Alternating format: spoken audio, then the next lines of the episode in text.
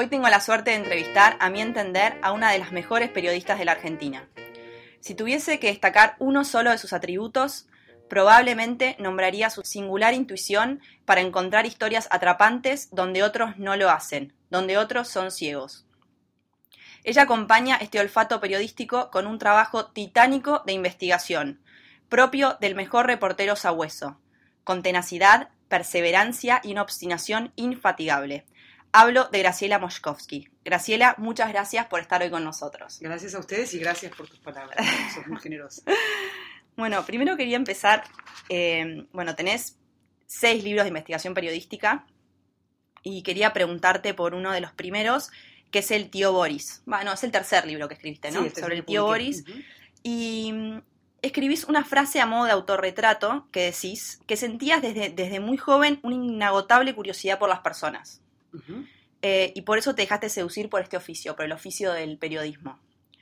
Eh, de hecho, citás en este libro, lógicamente me hice periodista. ¿Cómo, si no, persuadir a algunos de ellos que me abrieran su puerta, su vida, sus secretos? ¿De qué otro modo conseguiría presenciar cómo se hacía la historia?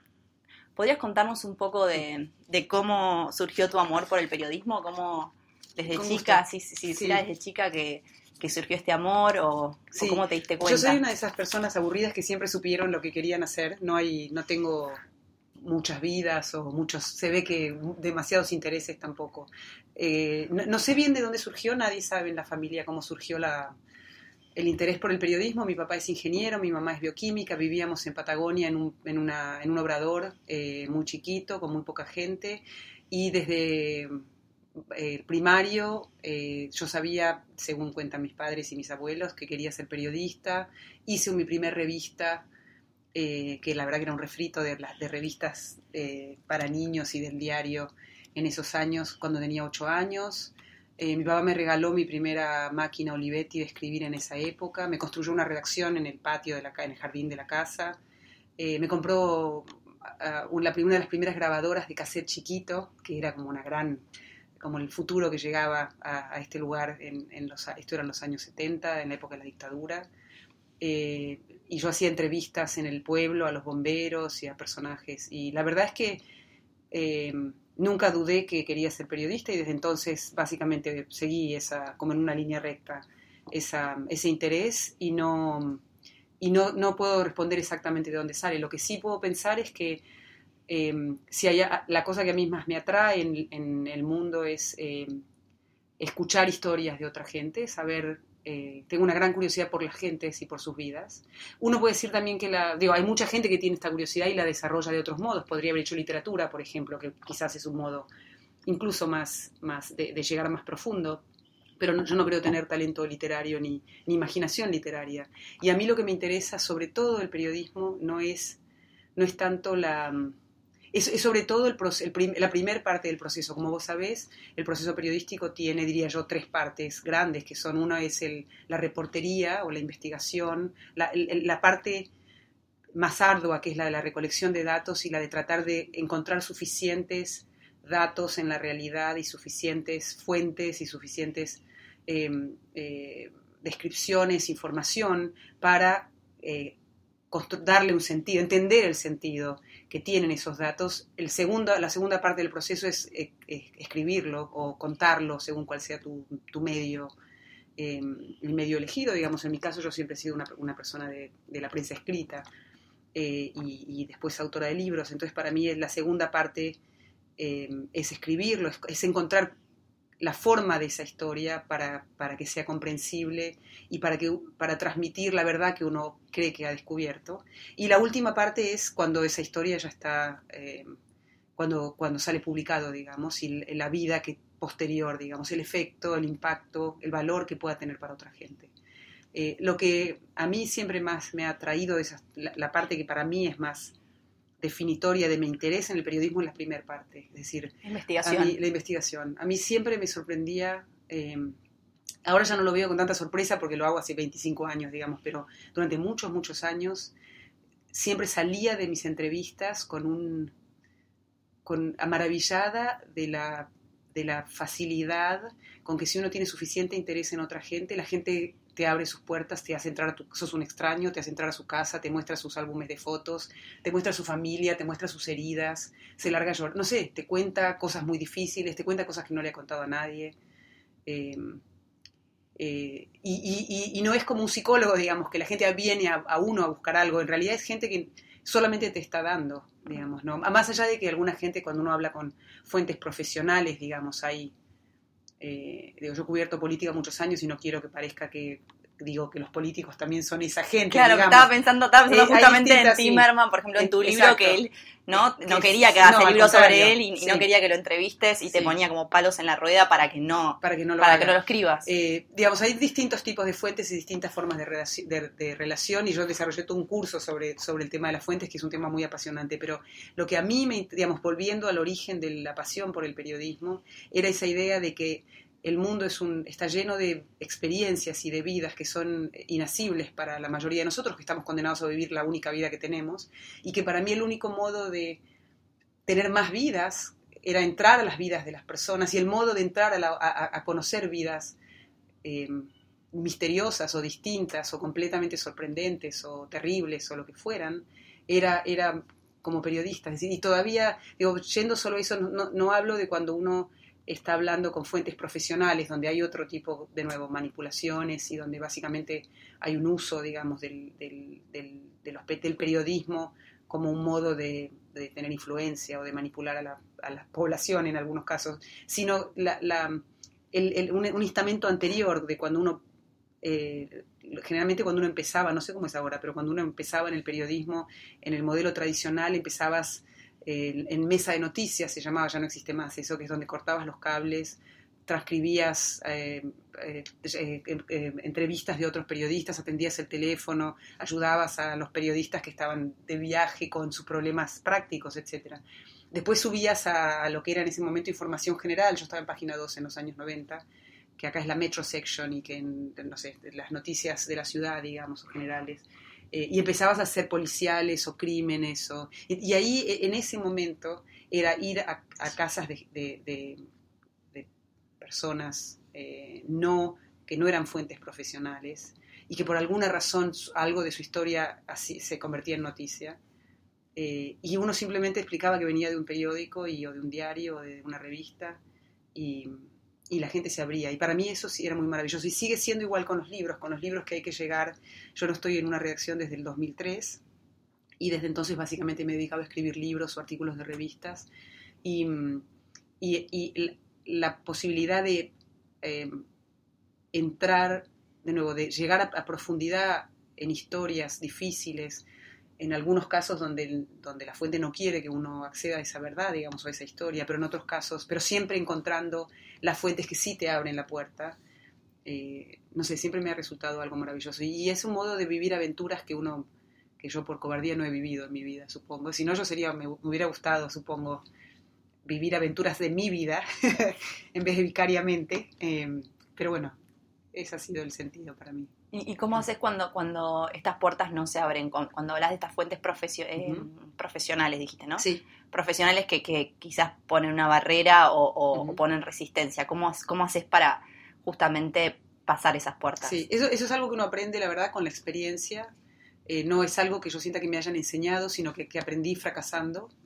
eh, y sintiendo la frustración de no poder llegar a algo o de haber sido engañada por alguna fuente porque no había con, porque no había, o por una cantidad de fuentes, porque no había, no encontré cómo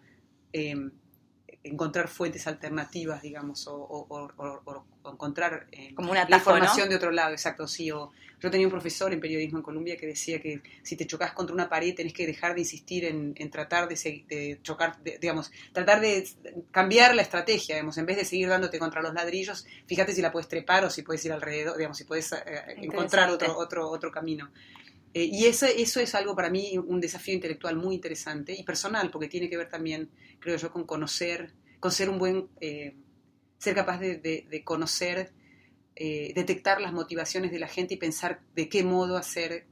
o que la gente que no quiere abrirse se abra y te, y, te, dé acceso a esa información o a esa historia, o cómo encontrar otras, o cómo pensar a dónde ir a, qué gente ir o a qué documentos ir que te darían la información que la persona que la conoce o que la tiene no te la quiere dar. A mí me pasó, bueno, con Timerman, que fue el caso más, como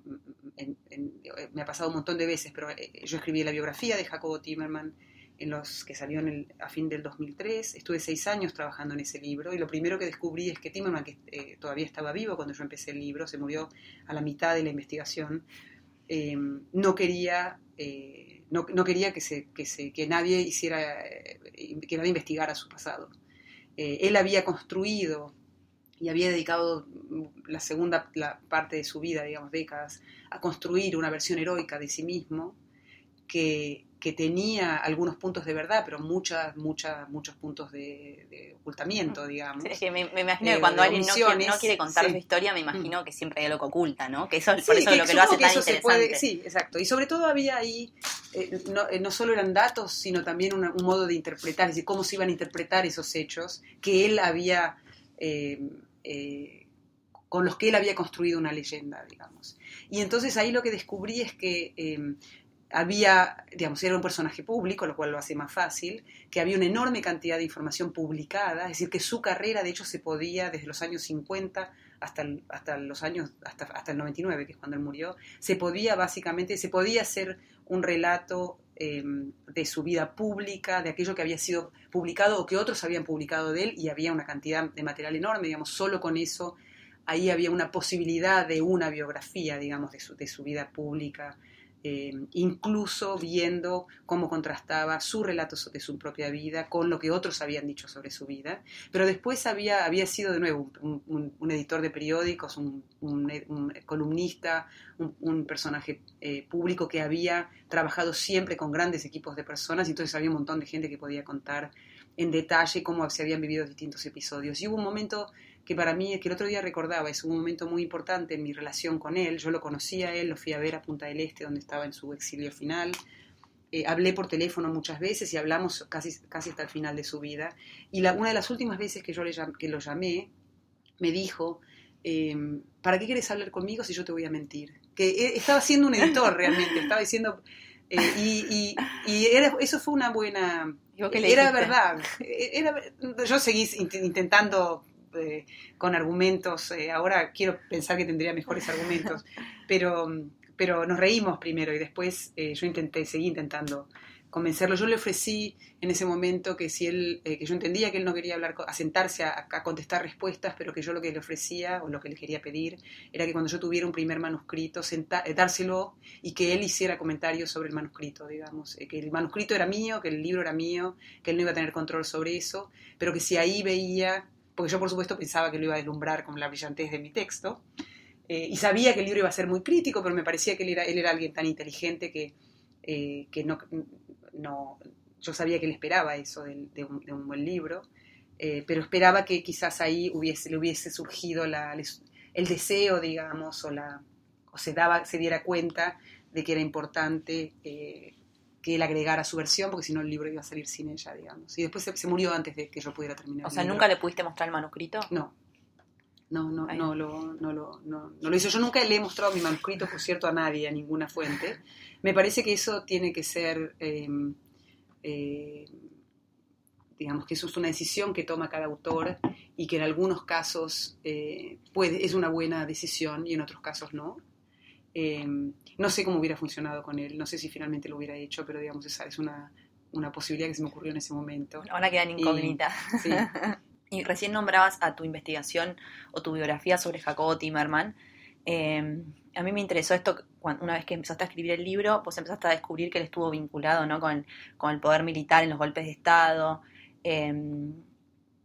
y, por otro lado también eh, leí Pecado Original, que pones al descubierto la relación oculta entre la prensa y, el poder en la era democrática kirchnerista. Em, a mí esto me interesa, que es algo que se deben preguntar mucho los lectores, ¿no? Si, si uno debe creer lo que dicen los medios, ¿no? ¿Cómo, ¿Cómo hace el lector para tener una mirada más crítica a la hora de consumir noticias? Porque a mí me pasa mucho como periodista que muchos amigos me dicen, no, bueno, pero ya no leo las noticias porque, dale, todo lo que publica este, este diario es todo mentira o es todo por intereses. Eh, ¿Qué piensas al respecto de esto y, qué le recomendarías al lector a la hora de consumir noticias? Bueno, en principio el, lector, estamos hablando del lector de esta época que tiene un montón de fuentes, una cantidad, digamos, que hay una información disponible para la gente interesada en saber lo que ocurre en el mundo que no estaba disponible hace 15 años o 20 años. Eh, hay ahora, una, cuando yo era chica, eh, en, creciendo en la Patagonia, en, mi, a mi casa llegaban mis padres compraban, compraban Clarín. Y había una certeza absoluta de que si lo decía Clarín era verdad. O sea, si lo habían leído en el diario, hay, toda una, hasta, hasta, las, hasta, hasta Internet, los, las, eh,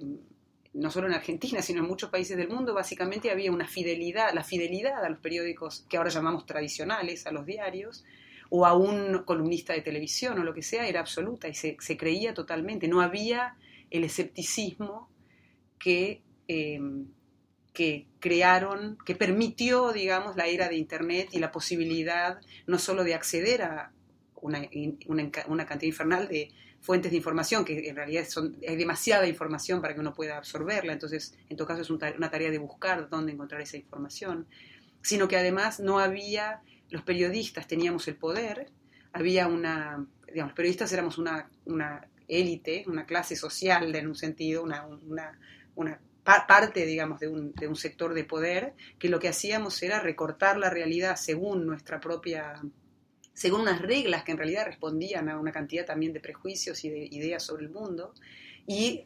darle desde arriba para abajo a los lectores eso para que se lo tragaran, digamos, y se lo creyeran. Y los diarios no mentían antes, menos antes que ahora, o los periodistas, o no se equivocaban menos que antes, o no tenían menos intereses. No sé, en Argentina era, la, en todo caso, las divisiones eran eh, en, relación con, estoy hablando de la época de los gobiernos militares, que es la época de Tiberman, en todo caso, eran la, respondían a intereses vinculados con los enfrentamientos o las, o las, o las ideologías de esa época, digamos, si era si, si, si, el peronismo y el antiperonismo, digamos, o, la necesidad de que hubiera un golpe, o el, deseo, o la intención de que hubiera un golpe. No sé, Timerman en todo caso lo que hizo fue ayudar a crear las condiciones en la opinión pública en una cantidad de, en los años 60 y 70 sobre todo, que eh, hicieron más fácil que hubiera eh, un apoyo popular a los golpes militares siempre esto es más complicado, ¿no? Porque había a su vez un sector importante de la sociedad, de la clase media, que quería lo mismo, digamos, entonces que em, eh, encontraban la justificación del orden, de, poner un orden y de que y, sus ideas sobre el país, cuáles fueran, eh, en lo que también le decían estos periódicos, digamos, y en todo caso uno lo que puede decir es que en esa época lo que era difícil era que hubiera otras voces, que las voces críticas eran silenciadas o, eh, o sea, hubo, en Argentina hubo épocas en que te mataban por eso, digamos. Em, pero eh, no había, digamos, una, los lectores no, no, tenían la posibilidad de contrastar o de hacer un chequeo personal de lo que leían en el diario, entonces era la única versión con la que, tenían, salvo que uno tuviera directo acceso al, a la noticia, digamos. O, algún protagonista de la noticia. Lo que pasó después de Internet, que para mí es algo muy bueno que haya pasado, y lo digo, yo, mi vocación periodística sigue intacta y, yo amo el buen periodismo, y, pero a mí me, parece que la posibilidad de la sociedad, de cualquier persona sin entrenamiento periodístico, de responder eh, tanto en las secciones de comentarios como en las redes sociales sobre todo, de, salir a, disputar la versión de los medios o de un periodista específico o de un columnista y decirle que eso no es cierto, y, incluso de proponer eh, o ofrecer información que refuta lo que ha salido publicado, es algo que aterró mucho a los periodistas cuando empezó a pasar y que si hubieran podido lo hubieran detenido, y que para mí ha de verdad ayudado a una mayor democratización de la sociedad con todos los problemas que eso mismo trae, porque a su vez ahora hay digamos, eh, es, más fácil que se dice, teóricamente, que se disemine información totalmente falsa porque no, porque no es comprobable, etcétera, pero la verdad es que eso pasaba lo mismo antes y nadie se enteraba, con lo cual eh, el hecho de eh, hay todo un movimiento de resistencia, que cualquier persona sin entrenamiento publique en Twitter una noticia y que eso se convierta en que, mucha, que mucha gente lo crea y que después se descubra que no hay nada de verdad en, esa, en eso que se tuiteó, pero al mismo tiempo digamos, eso, eso permite contrabalancear eh, eh, un poder que los medios teníamos y los periodistas teníamos y que no estaba suficientemente balanceado. Eh, Entonces lo que me parece es cómo hace la gente. Hay gente que ya confía en cómo hago yo como periodista cuando leo las noticias desde New York, de Argentina. Yo sé, todavía estoy más o menos al tanto de quiénes son mis colegas y entonces sé, que, sé qué periodistas son rigurosos y sé cuáles no son rigurosos o cuáles son corruptos, entonces trato de balancear, es decir, sé quiénes, más o menos cuáles son los intereses o las ideologías, entonces trato de encontrar un balance, a veces es muy difícil porque en Argentina en los últimos 15 años o desde la crisis del 2001 para acá, básicamente, eh, hizo, y, en, un momento, digamos, y Posades alcanzó eso, su mayor momento dramático en el 2008, cuando empezó esa polarización tan, tan evidente, eh, los medios básicamente han tomado partido, tomaron partido a favor o en contra en ese momento de los Kirchner, y entonces básicamente los medios, vos sabías que estaban, básicamente eran, eran casi propaganda, digamos, eh, del gobierno, o eran la oposición absoluta, y entonces eh, no se podía saber ni siquiera cuánta gente había ido a una mm. marcha, o cuánta gente había, o no sé, los números básicos de la economía, digamos. Mm. Y eh, en Argentina siempre ha sido difícil tener cifras económicas reales, digamos, porque los gobiernos tienden a manipularlas, pero ahora se convirtió en que los medios pasaron a ser básicamente facciones de, dos facciones en las que se dividió el país. Mi impresión y la que muchos, eh, creo, algunas personas teníamos era que cuando se terminara el periodo eh, kirchnerista, digamos, que, donde, donde además lo, como los Kirchner habían elegido como enemigos políticos a una serie de medios. Eh, la guerra con Clarín fue lo más, eh, más definitorio, digamos, pero recordás que Clarín fue un aliado en los primeros años durante el gobierno de Néstor Kirchner y en esa época el enemigo de la nación. Entonces uno sabía, digamos, había ahí una exacerbación de ese, de esa, eh, de ese, de esa de ese, de ese partidismo por parte de los periódicos, que en el fondo también estaba, digamos, que estaba siendo alimentada por el gobierno, pero que los empresarios periodísticos habían asumido como, como propia y, cumplían también, en vez de hacer periodismo simplemente y tratar de mantenerse eh, en algún lugar medianamente cercano a la verdad, digamos, de, buscar de hacer alguna cosa profesional, habían decidido tomar partido. Daba la impresión, o se podía suponer que cuando se terminara eso y llegara el siguiente gobierno, eh, un gobierno que, eh, como en el caso de Macri, digamos, el, el, candidato había dicho en su campaña que iba a terminar con esa división y que iba a haber las mismas reglas hacia los medios que habían antes de que llegaran los Kirchner al poder, que los medios se iban a reacomodar y que iban a volver a ser eh, business as usual, digamos, que iban a volver a ser un periodismo eh, según sus intereses, digamos, pero no más esta división totalmente eh, maniquea. Y, la verdad es que eso no pasó, lo que pasó es simplemente que los medios que, está, que hubo un reacomodamiento de roles, que los medios que estaban en la oposición pasaron al oficialismo, que los medios que estaban en el oficialismo pasaron a la oposición. Mm. Me parece que hay un poco más en, el, en los medios oficialistas, digamos, o, que quieren ver con simpatía al gobierno, hay eh, uno, no en todos los periodistas, pero quizás hay un poco más de, hay algunos colegas que creen que hay más espacio para hacer una crítica, digamos, y que van a poder hacerla, pero la verdad es que uno lo que ve es, em, y de nuevo, yo lo estoy mirando a la distancia, yo no estuve ahí desde que ganó eh, Macri el gobierno, pero no se ve que el periodismo em, ofrezca eh, una mejor, eh, de nuevo, con sigue habiendo muy buenos periodistas en Argentina, hay gente que es un placer leer o seguir, pero la mayoría, digamos, el periodismo a mí me parece que está en, en bastante mala, sigue estando, digamos, en mala forma. y la gente lo que sí puede hacer, digamos, es encontrar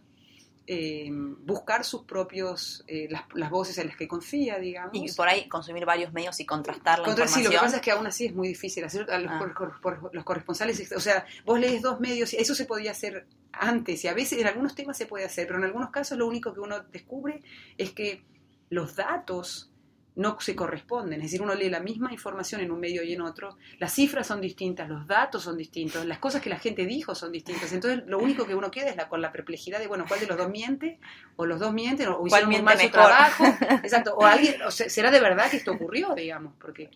Pero lo que sí hay es ahora que mucha... Lo que hay es que los protagonistas de las historias o los testigos de las historias que, que los medios cubren tienen la posibilidad de comentar, de refutar, de, poner, de colgar sus propias versiones de la historia. Eh, y entonces nada, lo que exige es mucho trabajo. ¿Y este escepticismo Mm. del que hablas, crees que empezó con, con la era kirchnerista justamente? Este, este escepticismo Yo hacia los creo medios que de comunicación, sí, no Este- toda esta propaganda de sí. Clarín miente y demás, ¿crees que eso hizo Mm. despertar a los lectores y Mm. empezar a desconfiar? Sí, yo creo que eso ayudó, creo que no fue eso, sino que lo que es es, el- es esta nueva, es la revolución digital, como se llama, Mm. digamos. Lo que creo es que la gente empezó a la, la ciudadanía, como la llames, no sé, los lectores, los oyentes, la- las personas que viven en la Argentina, que se interesan en, en la realidad que quieren seguir, o con, o con, o con interés político, digamos, o que quieren seguir eh, todos los días o ante una elección o ante una situación determinada que se dan cuenta que la información es necesaria para tomar decisiones o que quieren saber lo que está pasando. Eh, eh, digamos, creo que el escepticismo fue, perdón, la, la credulidad fue reemplazada por el escepticismo eh, en el momento en que se acabó el control de la información por parte de los medios y que eso se abrió a todo el mundo y que entonces la- empezó en Argentina, acordate, con los comentarios, antes, con los comentarios, con la sección de comments en los diarios. La Nación lo abrió primero, Clarín tardó más tiempo en abrirlo. Eh, y entonces, eh, de golpe, cualquier lector que leía, que pasaba a leer eh, eh, online, descubría que el, texto no terminaba donde terminaba el, periodista, sino que abajo había una larga. Eh, un largo foro donde a veces eh, eh, eh, era insoportable porque era solamente una, un griterío, digamos, insultos y, y- y- y- y- y- y no aportaba nada a la discusión, pero empezó a haber gente inteligente, interesada, que de verdad quería participar de un foro, que empezó a, que empezó a conversar ahí, y eso, eh, yo creo que es eso, porque no solo pasó en Argentina, digamos, no es un efecto, no es un resultado del kirchnerismo eso. En todo caso, el kirchnerismo lo que hizo fue aprovechar, como muchos otros presidentes, no solo de la región, sino del mundo, que lo que descubrieron es que ya no estaban condenados, como en el pasado, a tener que pasar por la intermediación de los medios para llegar a la sociedad, sino que podían hacerlo por su cuenta. Entonces los presidentes abrieron sus cuentas de Twitter, abrieron sus, sus cuentas de Facebook, empezaron a, a- tener una comunicación directa con la gente que o con la gente que quería escucharlos, digamos, que antes era, antes era imposible. Entonces se dieron cuenta que no hacía falta dar conferencias de prensa, por ejemplo, y que ganaban elecciones lo mismo. Increíble. Bueno, no sé. es así. Eh, Otro de, lo- de tus libros que quería charlar, eh, que me parece que, que realmente vale la pena charlar, es el de 11, ujú. Viajar y morir como animales. Eh, porque realmente creo que este, esta investigación Mm. tuya habla sobre todo lo que está mal con los argentinos y especialmente con los políticos argentinos y hasta me animaría a decir con los políticos latinoamericanos y por eso su lectura me parece tan in- indispensable. Eh, ¿Te animas a contarnos un poco cómo, cómo llevaste esta investigación, Mm. cómo llevaste a cabo esta investigación y, y también cómo se llega a este estado de cosas que vos en tu libro describís como absurda, que un tren eh, que tiene más de 100 años, que vos eh, describís digno de, de llamarse chatarra, básicamente, llanamente, eh, que no tiene velocímetro, que varios sufridos están anul- anulados, choca a 20 kilómetros por hora, a 20 kilómetros por hora, o sea, a una velocidad ridícula, y mata a 51 personas. Todo esto en el siglo XXI y con un medio de transporte que utilizan 3 millones de personas todos los días para trabajar. O sea, realmente yo leí la investigación tuya y, y te da directamente escalofríos. ¿Vos querés contarme un poco tu Mm. experiencia, cómo fue llevar esta investigación adelante y, y esto, cómo, cómo, cómo llegamos ahí? Sí, ahí a mí me pareció con. Yo no estaba. Eh, Once fue un libro diferente de todos mis otros libros en el sentido de que es un libro. eh, para mí es una. Es una yo quería hacer eh, periodismo con esa historia. Es decir, yo vi la historia por los medios, era a 10 cuadras de mi casa, la estación. eh, en ese momento yo estaba en casa con mi bebé de nueve meses y, no estaba. Estaba tratando de terminar otro libro. Y, me dio. eh, y lo que sentí viéndolo por televisión y escuchando las noticias es que era, era eh, digo, si uno es periodista para algo, era para, para contar una historia como esta. Me parecía que, eh, digo, no es que no es que era una historia que no estaba siendo contada, todos los medios hablaron de esto interminablemente durante todo el tiempo, pero me parecía que lo que estaba pasando con esta, con esta, con esta tragedia lo mismo que había pasado con todas las historias en Argentina en los últimos años, que es que estaba siendo usada políticamente por los medios a favor o en contra del gobierno, y que acá había algo que iba mucho más allá de cualquier eh, de- de oposición, digamos, frente al, frente al gobierno kirchnerista, o que tenía que ir más allá de la polarización, porque lo que mostraba es que había un sistema, para mí mostraba la decadencia de la Argentina, digamos, y que, Mm. y que, y que era, era una metáfora eh, digo, no quiero con esto decir que, la muerte de 51 personas es una metáfora, digamos, es una tragedia muy, a mí me dolió mucho y, ni hablar de la gente que la sufrió, digamos, y tengo un gran respeto por su, por su, por su dolor, pero me parecía que era una, una de esas, eh, de esos hechos que, que, en, que en sí mismo tienen, contienen un significado contienen tantos significados y, encierran en sí mismas tantas capas de sentido y muestran tantas cosas sobre un país que en sí mismo alcanza para explicar, para hacer un diagnóstico del país, digamos. Y ahí, mm. eh, si uno veía la información, digamos, me parecía que eh, eh, lo de los medios estaban enfocados, como suele ocurrir, en echar culpas a, alguien específico, es decir, que alguien, una persona fuera presa o que el gobierno asumiera la responsabilidad o que esto era solamente un resultado de la corrupción, que es la conclusión que mucha gente sigue sacando sobre eso y que la corrupción mata, digamos, o que entonces lo que había que acabar era con la corrupción o que era y para mí esto eh, eh, no era no es que esas cosas no fueran ciertas necesariamente, sino que esto iba mucho más allá y, hablaba de un deterioro de la Argentina que para mí era muy doloroso y insoportable y que uno quiere vivir, sobre todo uno que es clase media y no se tiene que tomar el, no, me tenía que tomar el, el, sarmiento para ir a trabajar cada mañana, porque la gente que se tomaba el sarmiento todos los días, toda la gente que venía a trabajar a la ciudad sabía exactamente que esto iba a pasar y nosotros, la clase media, los periodistas, estábamos muy sorprendidos de que esto pasara. Entonces ahí había por un lado una culpa de vivir como de espaldas a una realidad muy grande de la Argentina. A este, a no, de, no, de, que te sorprenda, digamos, no, de que la, de que yo me acuerdo de una periodista que dijo que estaba preocupada porque la, la empleada doméstica, la mujer que limpiaba la casa, se tomaba el tren y, y, y que bueno y que entonces se, se daba cuenta que bueno, ese día ella estaba preocupada por su empleada doméstica, que en sí mismo no tiene nada de malo, pero lo que quiero decir es, hay, hay también una preocupación en el periodismo, en nuestras vidas de clase media, digamos, que a veces están eh, tan ajena de, los, de, las, de las realidades que ocurren en tu país, digamos. Entonces, como que hay una, tu realidad es tan sesgada por tu grupo de pertenencia, digamos, y los lugares a los que vas, etcétera, que hay, que hay toda una mitad del país que no ves y que crees que el, vivís en un país diferente del país en el que vivís. Eh, y en todo caso que no, no, vos, no sos vos la víctima de, de, ese país, digamos, sino que en todo caso vos lo que... no sé, a mí me dio por un lado una, como una responsabilidad y una necesidad de, de, conocer eh, más, de entender un poco, de poder explicar en realidad por qué eh, eh, una, gente que se toma un tren para trabajar a la mañana sin que hubiera habido una razón, eh,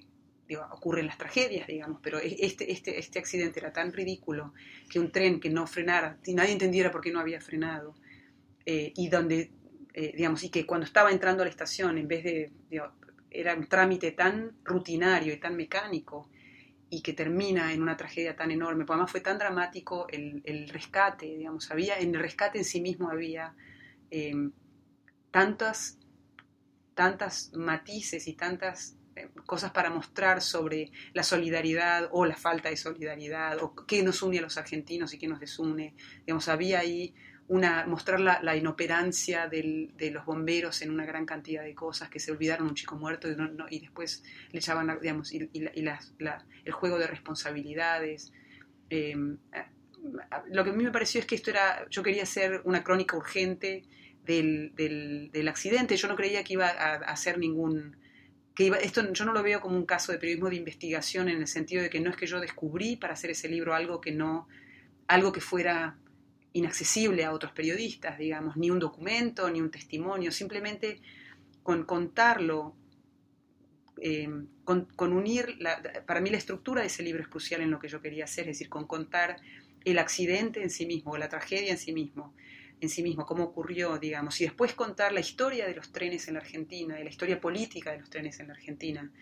eh, por otra parte, los trenes en la Argentina son, son algo tan simbólico de la nación y de la idea de nación, digamos, y de la idea de progreso que hubo en la Argentina durante, desde el siglo XIX. Que hoy en día se encuentra eh, totalmente estancado, ¿no? Si hablamos entonces, entonces ver qué había pasado, ¿no? Y hay además esa fantasía de los argentinos, que para mí este, esta, esta, esta tragedia venía también a, a, desafiarla una vez más. Esta idea de los argentinos eh, que es una, lo, que a mí me excede, no soy una pensadora que va a agregar nada importante sobre esto, digamos, pero esta idea de que somos estos europeos anclados en, en, América Latina y la, nuestra distancia con la identidad latinoamericana y la idea de que éramos un país que iba, iba a ser Estados Unidos o Australia o no sé, o Canadá o lo que fuera y terminamos yéndonos al diablo, digamos, y por qué, digamos, esa pregunta de por qué, cómo, cómo arruinamos nuestras chances. Y entonces la, la, la idea de que la historia, los historiadores contestan a esto con que fue el peronismo, o con que fue las dictaduras, o con, digamos, según dónde estás parado, la respuesta es distinta. Y para mí acá había,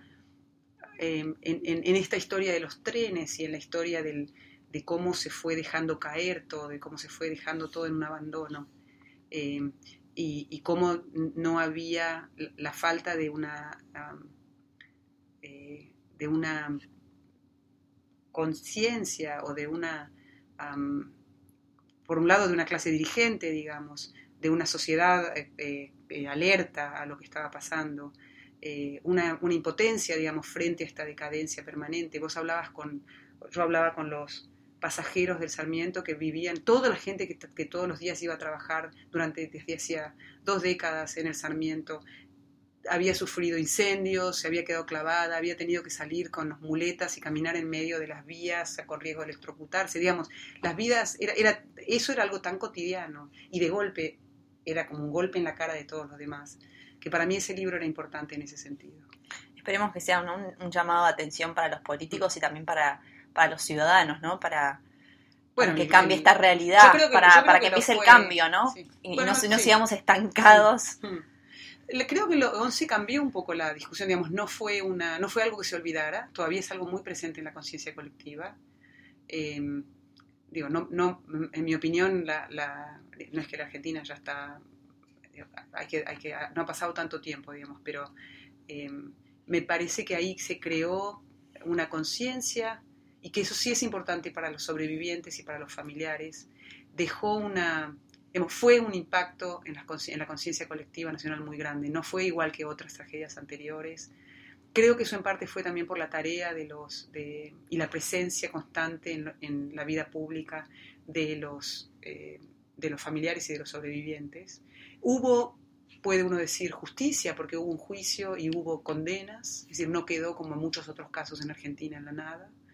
Eh, de algún modo me, parece que, que, es, un caso muy, que, y ahora de algún modo cerrado, digamos, que, que, sí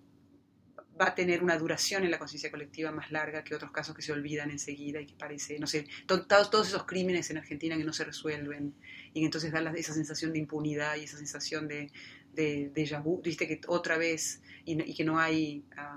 no hay una capacidad, pareciera siempre que no hay una capacidad de la justicia ni de ninguna institución de resolverlo y entonces esa, esa esa sensación de, de, de, eh, eh, eh, la gente que no, digamos que no hay no hay posibilidad de cambiarlo digamos. Yo no tengo idea yo no sé si el periodismo o si una historia o contar una historia puede producir un cambio la verdad no no no no, no me atrevería a decir eso para nada. Y creo que eso es tan difícil de saber porque tiene que ver con, con cosas que van mucho más allá del, de la narración de la historia en sí mismo tiene que ver con, con cambios profundos en la sociedad digamos no, yo creo que estar informados es un primer paso y por eso recomiendo que, que todos lean el libro.